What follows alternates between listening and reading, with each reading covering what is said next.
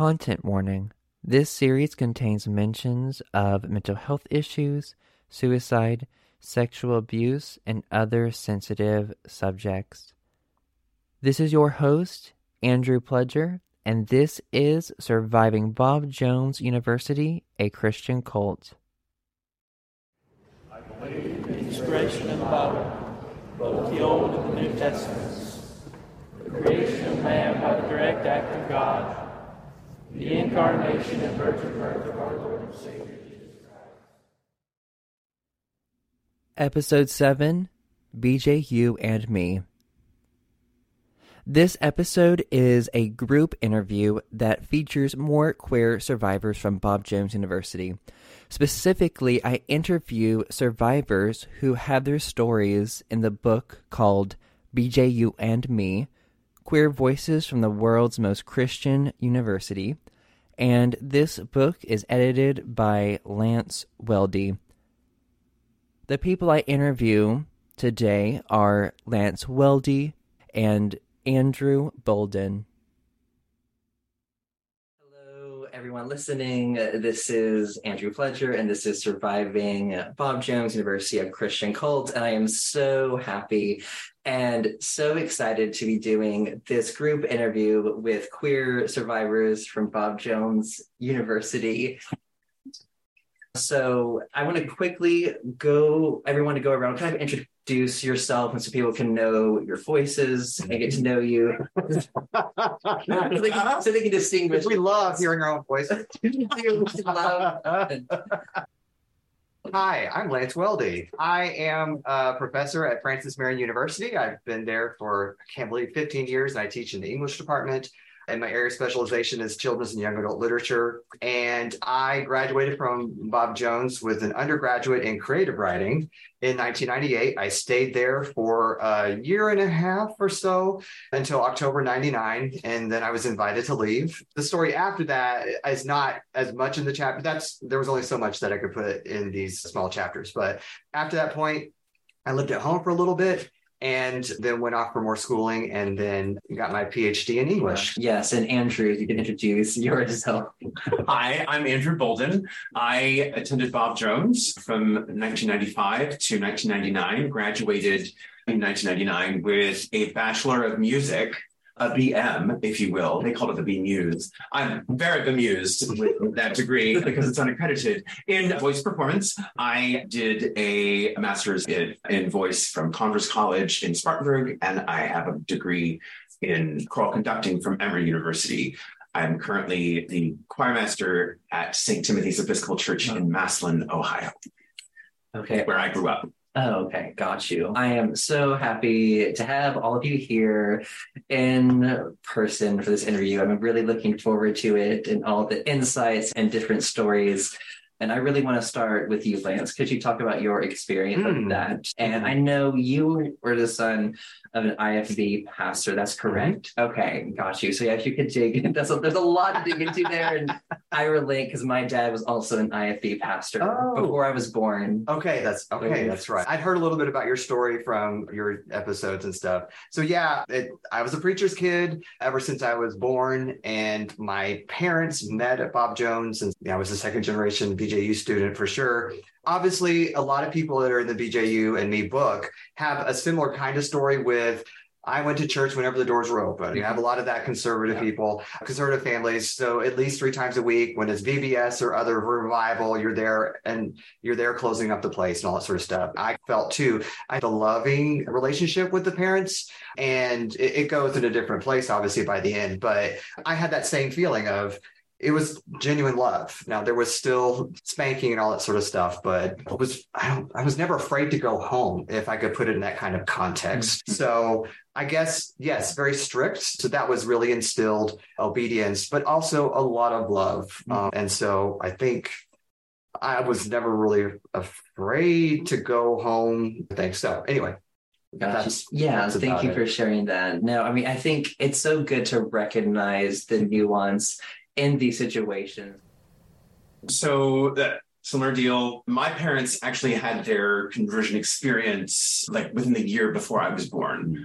I have two older sisters and two younger sisters, but my parents got pregnant and and they get baptized in, in this Baptist church and they are praying for a boy. And mm-hmm. my mind you, this is before sonograms and all of that, right? So like they were praying the whole time and they got a boy.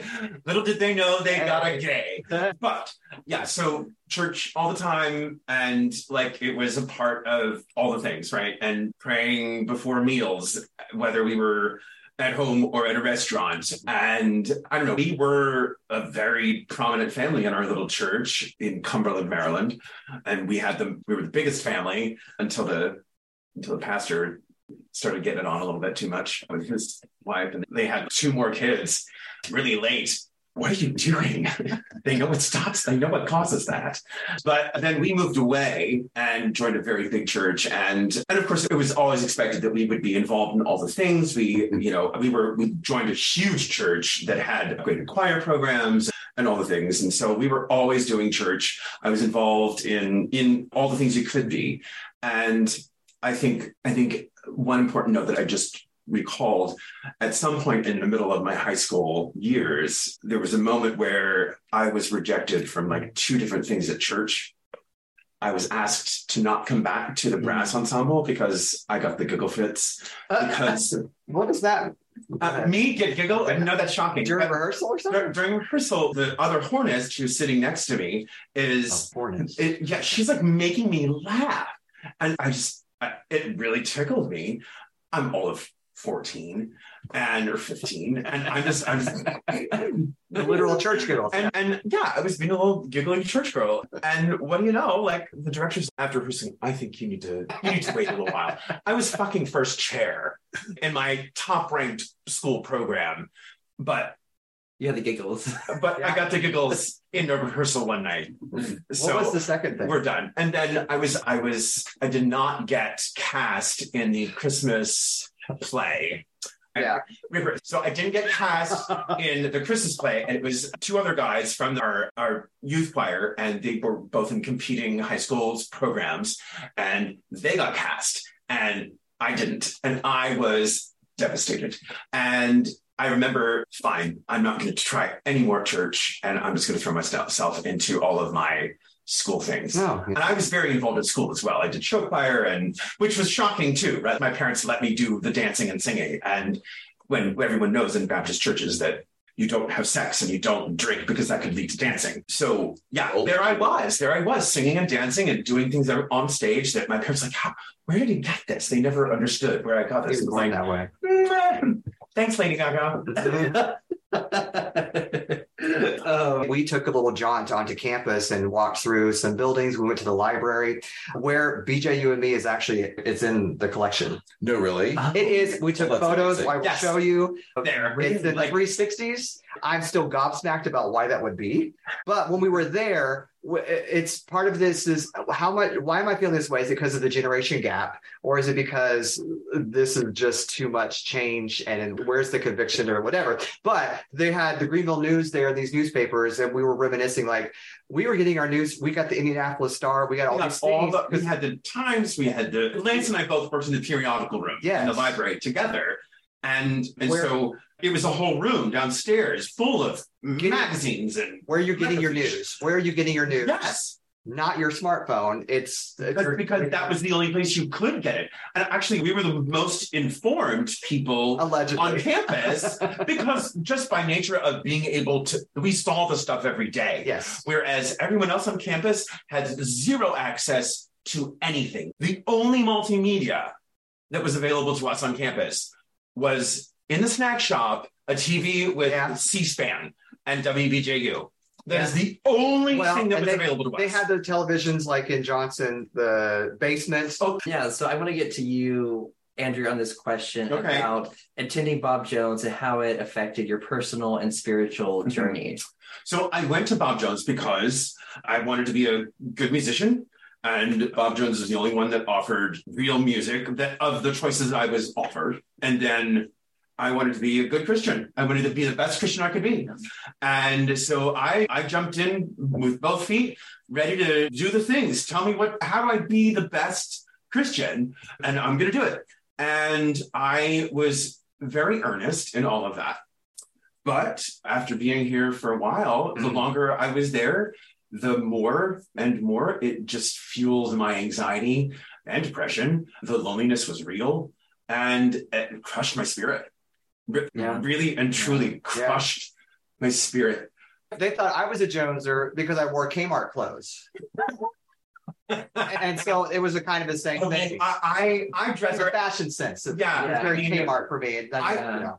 I liked dressing up. I want to make sure we get this on the record. I got connected to the Facebook group that became BJUnity, Mhm. which the reason we're here, the reason uh, I had reached out at some point to talk about his journey, and I was like, dude, I just I was at a breaking point myself, and I was like, I, I need to figure this out. I need to figure this out. And he was a little cagey, and then he's like, "You want to join this group on Facebook?" And I was like, "Mm, I don't know. He starts listening to people who I might know. Lance Weldy's in there, and I'm like, Lance Weldy's in there, surprise. and I was like, that little motherfucker. and I'm gonna, you know what I'm gonna do? I'm gonna kick him in the shins, and I'm gonna give him a big hug. Yeah. and if you don't understand why, it- it's in the book. it's in the chapters about he a departure. Yeah. And uh, yeah, that's a theme that we've been talking about since we've been in Greenville the past couple of days of talking with people, allies and queer or not, of how could you be yourself? And we have a running theory of there's not many people who could be like 100% themselves unless they were just fully Mount Calvary and they lived and breathed it and all that sort of stuff. But so I think that's why many people will relate to this episode or this this series because it, a lot of people will find that relatable content of not being able to fully or always feeling people out while you're on campus. Yep. Like it's Yeah. the surveillance mode. And you're like, are you a spy? Could you have the power to turn me in? All that Yeah. sort of stuff. So I think a lot of people will relate to that kind of a thing of who you are and how much you have to like, okay, Withhold. don't yeah, don't do the flamboyant thing. Or Uh-huh. and as you had to you had to do counseling for masculinity stuff and and that's in your chapter as well. Yep. That's part of his journey there, which is learning how to be less gay. I don't even know if they the word Uh, no, it was about being more macho. Masculine. Yeah. And it was like, I'm you, the man who was supposed to be teaching me how to do this was like a skinnier beanpole than I am and had poor posture to boot. And he was uh, like, like, like, you're going to teach me how to be more manly. Okay. Yeah. I can probably play act a little better than you. Yeah. I mean, he was just this kind of sniveling Ichabod Crane of a man. And it was just a good one. gross. Like, I'm going to learn something from you. He was he mm. was tall and skinny, and he he had bad posture like this. He kind of concave, and he had a long nose and glasses and balding, thinning blonde hair, and was just a big dork, big dweeb, and a total Ichabod Crane, like absolute Ichabod Crane. And uh, that's like That just goes to show you that the larger picture of not the most qualified people do the thing. to do the thing, to Yeah. train you to be the thing, which we know wouldn't work anyway, perhaps. But Yeah. um, like guidance counselors in your dorm, Mhm. like Oh. in your Yeah. dorm experience, they were basically masters, Bible majors, Yeah, Yes, grad, grad usually, students, yeah. usually. Mhm. or- that's or- what I'm. That's yeah. my experience of, of So counseling. the efficacy of that is not going to be very uh, good. Yeah, I think that that lasted two sessions, and we just never. I said, Andrew, we missed our sessions. Yeah.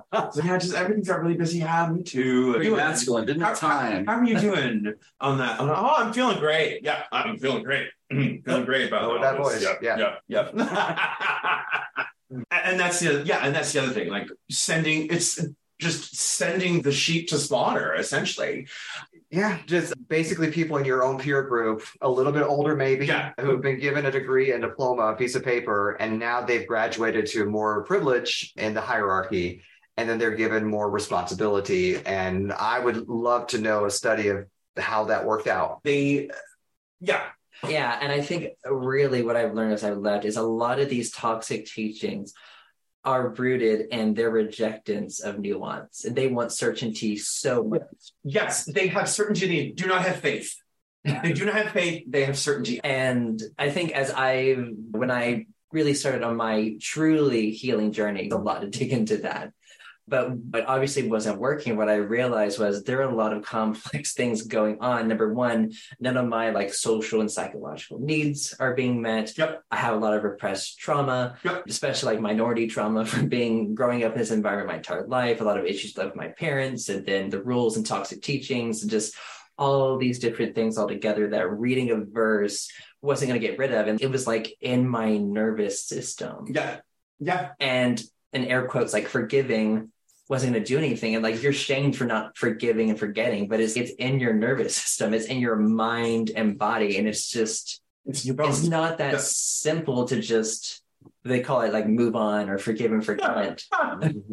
One of the things I remember Steve Pettit saying in the pulpit in chapel, and it was talking about, he was talking about anger and mm. talking about anger being a sin. I think I'm paraphrasing this, but he's like, anger is a sin because you're having the, an, these negative or unpleasant emotions about things that you believe that you didn't deserve. He's like, you don't deserve anything Oh. good.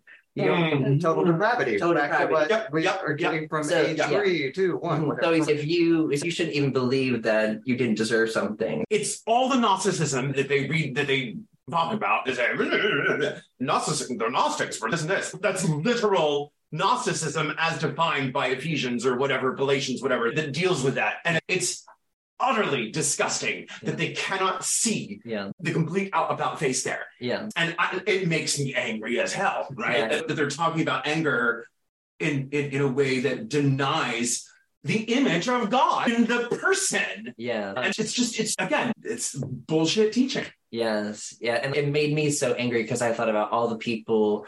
What about all the people who've been through so much abuse? Like, shouldn't be angry about that. Should they believe that they deserve that? Yes. Should they not get justice? And like think about people from the Grace Report and all Yeah, other yeah. people. but in this kind of artificial environment, you cannot talk back. You so there was some gentleman behind me in the whatever row, and he would say amen every once in a while. It was nothing really scandalous, not even charismatic. But it was enough where I'm sure he got a talking to, and he was silent after that. So they were not. That's not what they were trying to promote, and that's so benign. decorum, decorum above all. Yes, and so it was, it was so benign of like, all right, he maybe he was ready. Uh, goes to a church where it was response, response, Mhm. just something small. But no, that's not how they work. And so I think just on a little bit of level of bitterness, we if we hear something and I'm awake enough because I'm still tired, uh, depending the physical deprivation of sleep, going to bed at 11, getting up at 6:55, and all that stuff or earlier, I'm just going to take it. I'm just going to take notes and take it and think about it later, It was- maybe. I have pulled out notes and I've been like, what the fuck? But it wasn't this? our place to scrutinize The that. question, It it wasn't was our like- place. It was just we're uh, Paulo Freire's theory, the banking model. A lot of people in pedagogy talk about this pedagogy of the oppressed. You, we were little banks that we were just filled with knowledge. We weren't Mhm. supposed to critique it. We weren't supposed to analyze it or interpret it. We were to internalize it. And I Mhm. think that goes hand in hand with our education and Yeah, our, we're not to critically our, think. our ideology. I'm going to write that down because a good Christian takes notes and, and I'm going to sit on that and pray on that and maybe talk about it in my prayer group and see what everyone else has to say about it. And if they dissent, I don't know those people because I don't want to be lumped in with those people. Yeah, But that's a, a scenario that may not even ever mm-hmm. happen because I'm like ready to go to lunch or whatever, and I'll think about that later. Who has time? yeah, and I think what like. I think you mentioned it kind of earlier about how like you're like really broken down Yep. and like, who you are taken Yep. away. And this is what high control groups and what cults do. They don't want you to have your own individuality. Nope. They want to give you their Give you their identity. Yes, their own identity that they have prepared for you. And yeah, they want you to become like be quiet and not speak up and just Yeah. obey authority, conform, and be these little obedient soldiers for Christ. Yep. Really. And that's what it's like at that university. You're just being broken down, indoctrinated, and like you said, being filled with this knowledge. You're not allowed to question. And again, like the sleep deprivation, like that's cults love to deprive people of sleep. I just wanted to go to bed. I just wanted to go to bed. Yeah. And you couldn't go to bed early. You couldn't go to bed. Like, I need some sleep. I cannot stay up for prayer was- tonight. Please let me go to bed. I- I, don't want to have to get up. I want to go to sleep. Sundays and Wednesdays, you would be room group with just your room. And I heard people, I was so jealous. They'd be like, oh, we decided to do prayer group early tonight so that everyone go to bed. I was like, I, ca- I would love to do that, but it was But never. there was always, even if you did decide to do that, there was all of those bells happening. Yeah. There were like seven bells in an hour. And there's no way you're going to sleep through the, all the hustle were- and bustle of that. Yeah. What was the earliest bell in the morning for y'all? Six, 655. and you had to be and there, there was a second bell at 656 your feet had to be on the floor Yes. it's, it's that there's this again this whole gnostic thing like the denial of the human experience, of what it means to be human. And you're supposed to deny, deny, deny, and just live in the spirit, live in the spirit, live in the spirit, deny the flesh, live in the spirit. And it's what the fuck does that mean? What the Yeah. fuck does that even mean? I am a human person with flesh that bleeds and hurts and feels and is hungry and is tired, tired, So tired. Mostly tired. so Yeah. fucking tired. and, and all of that was bad, denied, not to be entertained. Pray about it. You'll Yeah. be fine. that's the thing I think about these high control groups and about Bob Jones is them using scripture to repress and control your humanity. Because if you can control someone's behavior, the information, their thoughts, their emotions, you can make them do anything. Yep. And that's what it was all about. It was control. Yes, control. Yeah.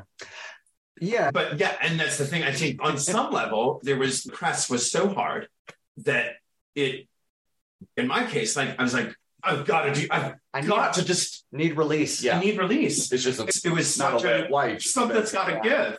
And I ended up driving to to to the gay bar, having no idea what the hell was going on, Yeah. waiting for someone to pro- proposition to me. Yeah. yeah. I didn't know anything about Yeah, anything. I I, did didn't know what a, a cover charge was, or Yeah. or or they were telling me strippers are going to be there. I'm like, I got to leave at ten fifteen to be back in time for prayer. prayer. yeah and that's not unique to the queer experience i think that's i think a lot of again why this is so relatable is that people from all uh, different communities and social Yeah. social circles at bju were like oh i got i had to get out and get something. And then when we had a coworker at the library get shipped for allegedly a party or whatever. Uh, what what, oh, what did she do? It was something as innocuous as a party, a co-ed party off campus or something. I don't know. We haven't talked about that yet. Uh, I let me do talk not about about that. that. I'll tell you. But it's it's like there's a lot of emotions that you're processing when you hear someone is gone. And Yes, has, that's what they do. under what circumstances, and then it's a little. I it's victim blaming in a sense. Of, that was stupid.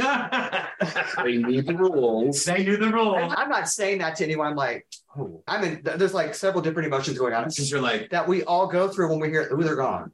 And it happens a lot. Every generation of BJU students knows people who were gone or who were let go and shipped. And there's a lot of things. And we would never talk, oh, it's like an unspoken of that's it's serious. yeah, Like, but I think all three of us again were like, that was stupid. Why involve any other people? And yeah. Related to the school. So I'm going to go to the farthest away place that no one is around. And that was in where like, I do not trust anyone.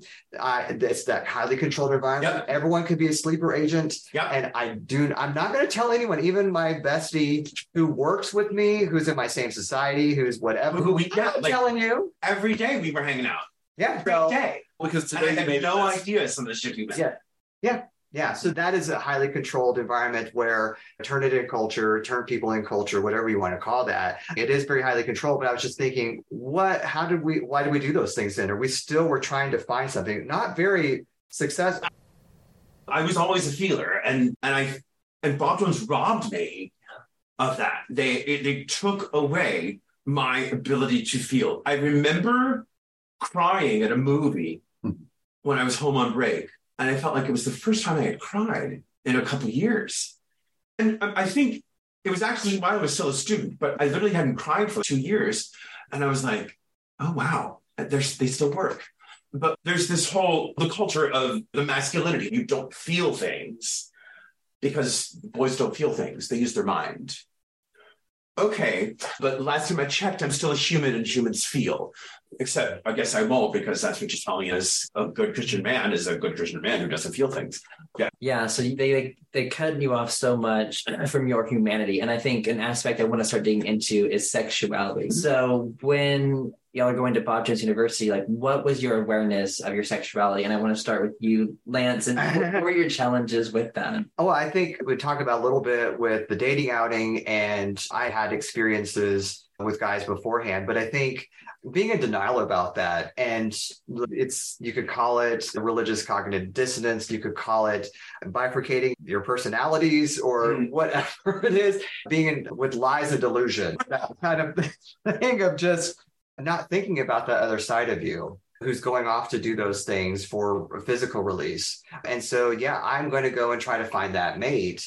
But I'm also looking for a wife, but also like being closeted about doing certain things. Um, never really my ears never really pricked up because there weren't at chapel or for whatever because i don't really remember any messages on homosexuality. You might remember differently. You know, there might have been something along the way, but not. It was the, always kind of yeah, same same right. So reality wasn't in my face a whole lot there about who I really was, and so if you can, and I would tell a lot of people this even now, my advice would be like keep your head down and keep swimming, following the stream, and that's whatever that's good or bad advice. But I think the challenge, the huge one is just oh, how do I get by without getting in trouble? And so I'm just going to participate in all the things that I know that I need to do and want to do, and try not to think about being gay as much as possible. Yeah. Even though there are lots of instances that were really making it difficult, even with community showers, for example, or that sort of stuff. But uh, uh, I was always staring at my soap and my shampoo in my hand. Yeah. Like literally just staring at that. We had it with my towel, the hand on my towel, looking down, just looking down. You did not, I did not look up every morning Mm-hmm. But we did not have it as bad as the people from the 70s and before, where there was community showers. Ours were in, as what you remember, probably like stalls, stalls with the curtain, the all curtain, sort of stuff. Yeah. But I, I, think if we're talking about this idea of the mental health or whatever, it's like a psychic break or whatever specific terminology that is. is I don't think about that. It is inner turmoil, but you, I'm not going to do the thing. I'm going to mm-hmm. pray about it, and I'm going to find victory over sin. Love that phrase too. Oh yeah. Do you have victory over that sin? During the altar call and sort of stuff like that. Eh, are there, is there any unconfessing? But we're never we're gonna we're gonna do that on our own. We're not gonna involve any other people. Heart right. Yeah, get your heart right. But so I don't know about challenging express your sexuality. I was trying to conform to heterosexuality yeah. as much as I can, and yeah. I was trying to do it once more with feeling.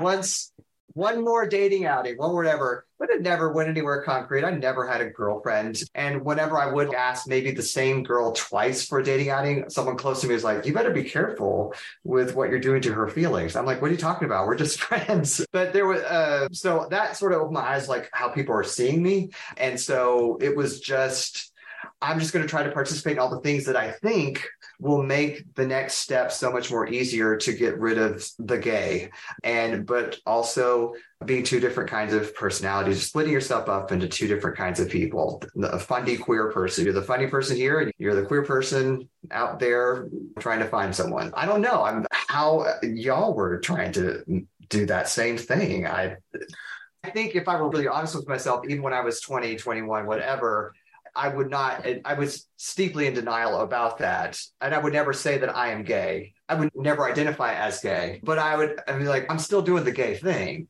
Exactly. Yeah. And, and exactly. how many times do I deal with people? Have I met people like that who say the same thing? Oh, yeah, yeah, I'm and not gay. I think and I don't know if this is true for y'all, but I remember hearing like being gay being compared to having an addiction. Is that to being compared to pedophilia, yes, to yeah. bestiality, sexual sin, sexual um, yeah. and because there is no, there is zero understanding of consent within our shared religious experience, right? There's no consent dynamic. And we were watching some movie uh, last night, and I was like, that's not enthusiastic consent, yelling at the actor. But yeah, there's no real discussion of that in, in the equation because the only sex that should be happening is between a man and a wife. And it's her gift to him. It's it so like spousal rape is a thing that's happening all the time in fundamentalism, and it's not discussed because she has no say in it. It doesn't matter. She is his. They are one flesh. And so she doesn't have any objection, even if she does. It just perpetuates the cycle of abuse. He's your feller and you love him. That's the way it ought to be. Just bring it back to musical theater that explains life. Um, yeah. Yeah. So, Andrew, what has your experience been at Bob Jones with your sexuality? What was your awareness of it going in, and how were you discovering that or even just repressing that? What was that like? I think there is a sense where I knew I was gay, but I totally tapped that down to press. I remember being turned on as a little kid, Yeah. five or six years old, watching a bodybuilding competition on TV and like, oh, what's going on here? I'm feeling things. Ooh, wow. And then in high school, being very like attracted to certain mm-hmm. boys in the hallway. So I, there, there was a sense that like I knew deep, deeply inside of me that there was that was a thing, but I did not want to acknowledge it in any way, shape, or form. And also, I was naive as fuck. And I still, as much as I experience as I have had, I still consider myself naive. And I literally didn't know that men could have sex facing each other because every sermon I ever heard on homosexuality is they can't even have sex facing each other because intimacy can only be achieved in the missionary position, apparently. But but yeah, like I, I looked up porn the summer before my senior year. I think my my, my sister and brother-in-law were living in my our family basement while their their house was being built. And we had internet access that summer. And I was up late one night and I was like, yay and waited for 15 minutes while the Yeah.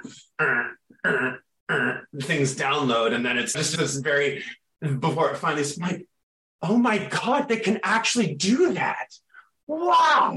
I was just blown away. I had literally no idea. And I, here I was, like 20 years old, and just finally having a sense of what's possible. Yes. And then, yeah, and then uh, as as far as at school, the depression was real, was so real. So I was finding really random ways to do things. I would call gay chat lines on the landline phone from my dormitory room. But you know how I got around it, right? It was like a 1 800 number. Uh-huh. And so I would use my long distance. And so it didn't, it was a toll free number. So it didn't get charged to my, my parents weren't like getting these outlandish charges. But I, and of course, nothing of having to do uh, uh, obnoxious stuff until you're dialing on a rotary phone, your get it, your long distance code and your. I was a rotary in the dorm. I had a rotary phone my freshman year. I had to dial eight, six, Okay. three, one, Okay. seven, right. two, five. Uh, it was just, it was like forever and ever. You're waiting for this thing to turn around and around and around. But I did do that. I want to say my senior year, I was calling on these chat lines and talking to random dudes and just 1 800 959 guys. There you go. Yeah. So really what I want to dig into next is the BJU and me book. So you all contributed to it and Lance, you edited it. You're the one who started it, right? the germ of the idea for it. I talk about this in the concluding chapter. I think when I'm talking about time and how long it took for this thing to come to fruition was being in this private gay BJU group, Rich Merritt, who wrote Secrets of a Gay Marine Porn Star, which is his memoir. But so he had the idea around before June 2012 when we went to Pride in New York. He was saying we should contribute our stories. We people need to hear about this. And I was like, yes, Let's do that. But can I do it under a pseudonym? Because I'm not out yet. We met up at Pride in 2012 and he was going to have to give over the project to me because he was doing other things and couldn't do work on it anymore. So then I took this unofficial mantle and and then just try, didn't know how to go to the next step. But thankfully with BJUnity, there were biographies on there. I contributed to that and other people. And so that was the first step of seeing people who are willing to give their story and post it online. And I said, can I have your permission to use this for a book proposal? And from there, what I did was try to find a home for it and finally found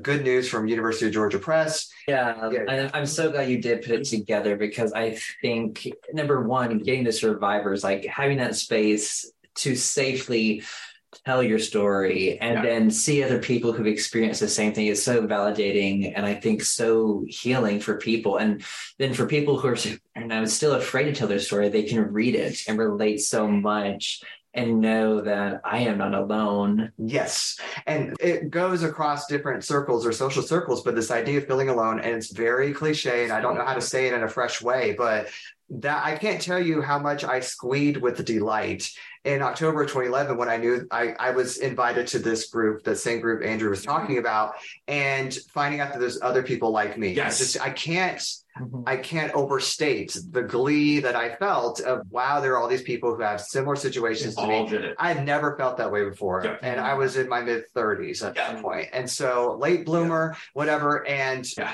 I just, I can't emphasize enough how my life changed at that point hmm. and it got a lot of my emphasis and i was in a different kind of school spirit mode at that point Yeah. with everyone let's go let's talk let's start talking so it's it was a spiritual moment in a Yeah. way Yeah. Yeah. It, it changed everything. yeah yeah Everything. Yeah. And before I know it, like I'm posting my story and coming out online. yeah and and suddenly I'm an accidental activist, and it, it's like, when did this happen? And oh my god, this is who I am, and and the losing of friends who are like, why is everything about you being gay? It isn't. It's just now I'm allowed to be, and trying to have that conversation over and over again. But I'm, I'm sorry, I, I, this, this is all the feelings, all of the feelings. spirit was moving yeah Oh, Lord have mercy.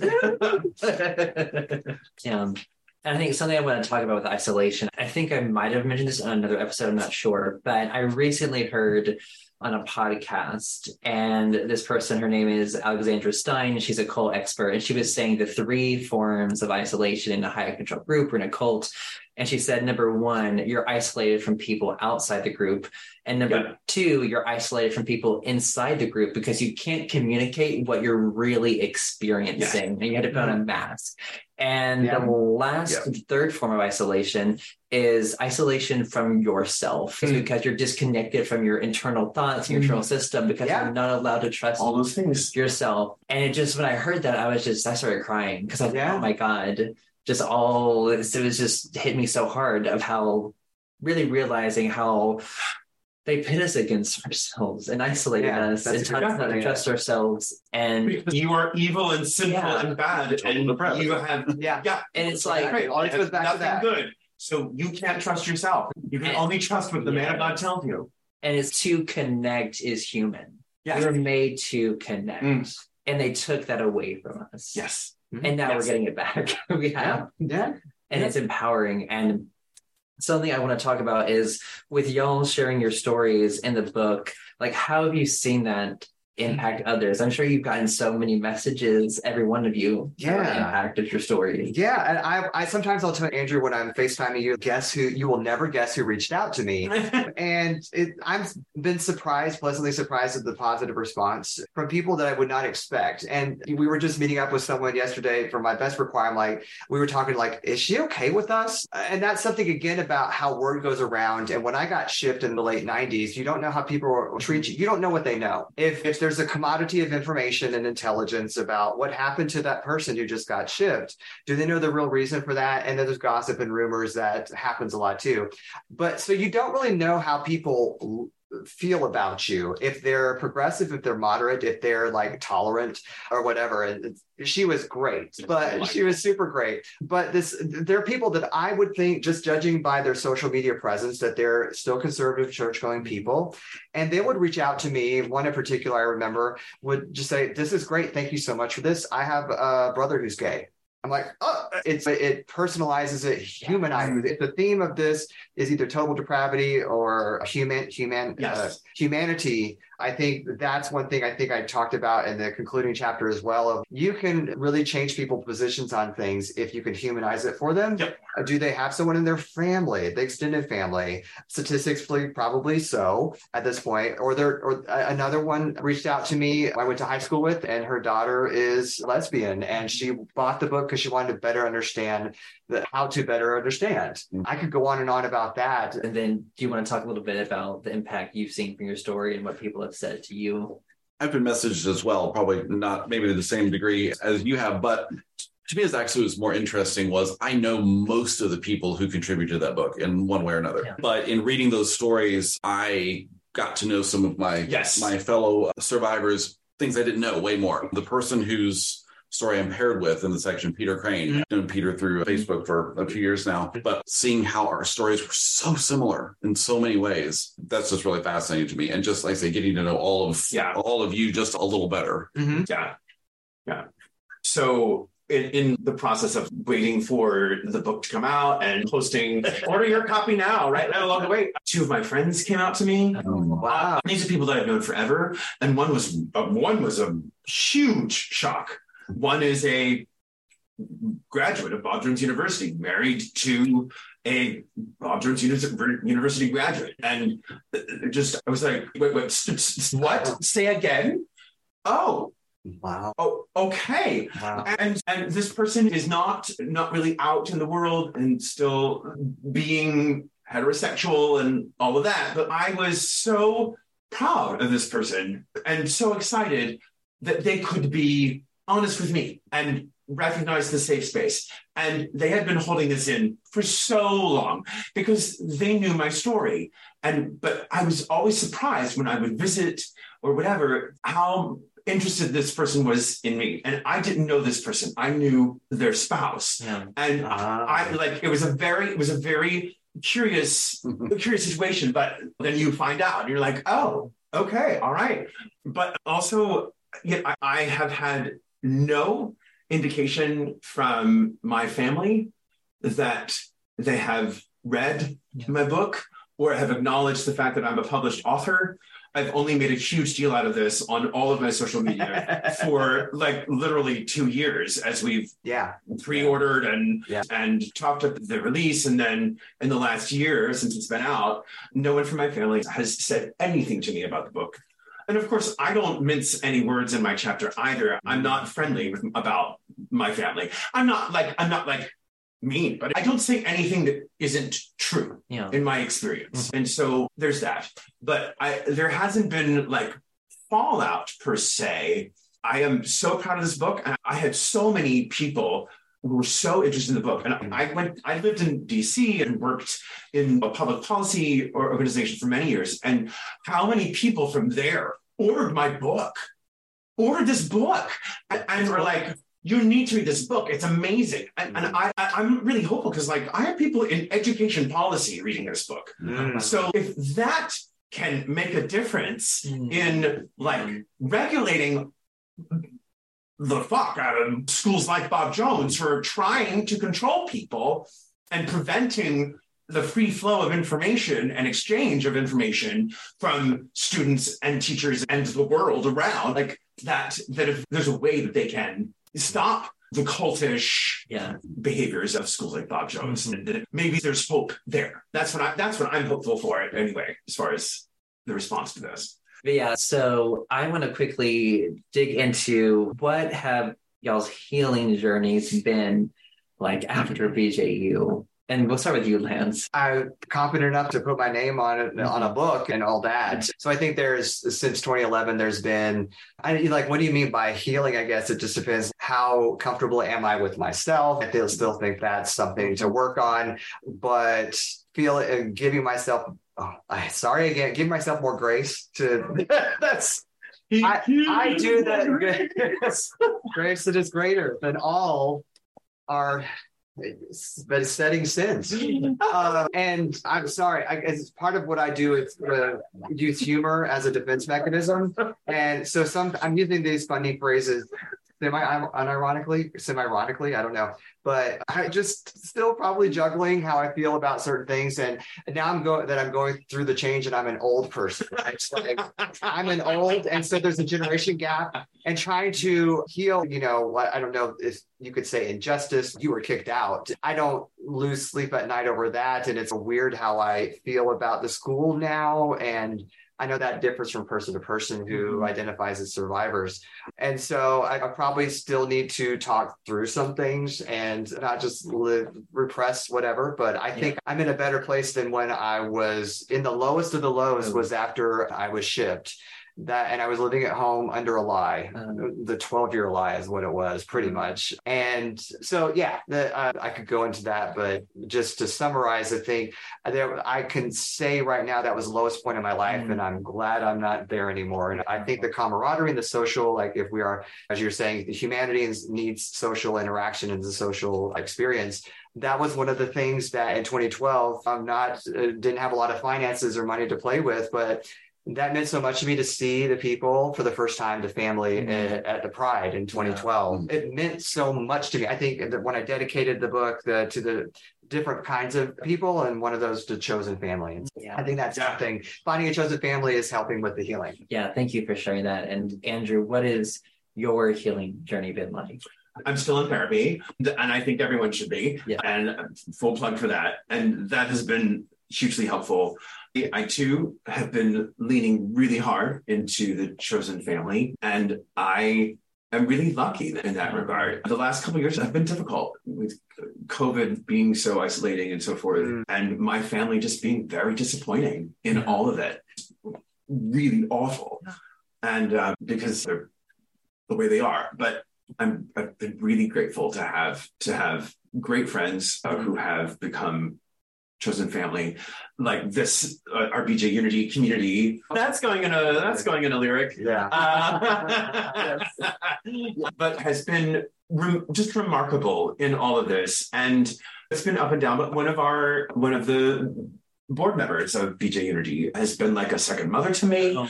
and like she she on a drive from across the country, she went out of her way to stop in my town Oh. for dinner one night so that Oh. we could she could give me a hug. And in the middle of not really sure about all the things, like she stopped to Oh. give me a mom hug. And it was like, I, the love that I am, I can feel through just even through the, the waves of the internet that all of these people have is so very important. Writing this book was hugely cathartic, or my chapter for this book, I should say, is was very cathartic.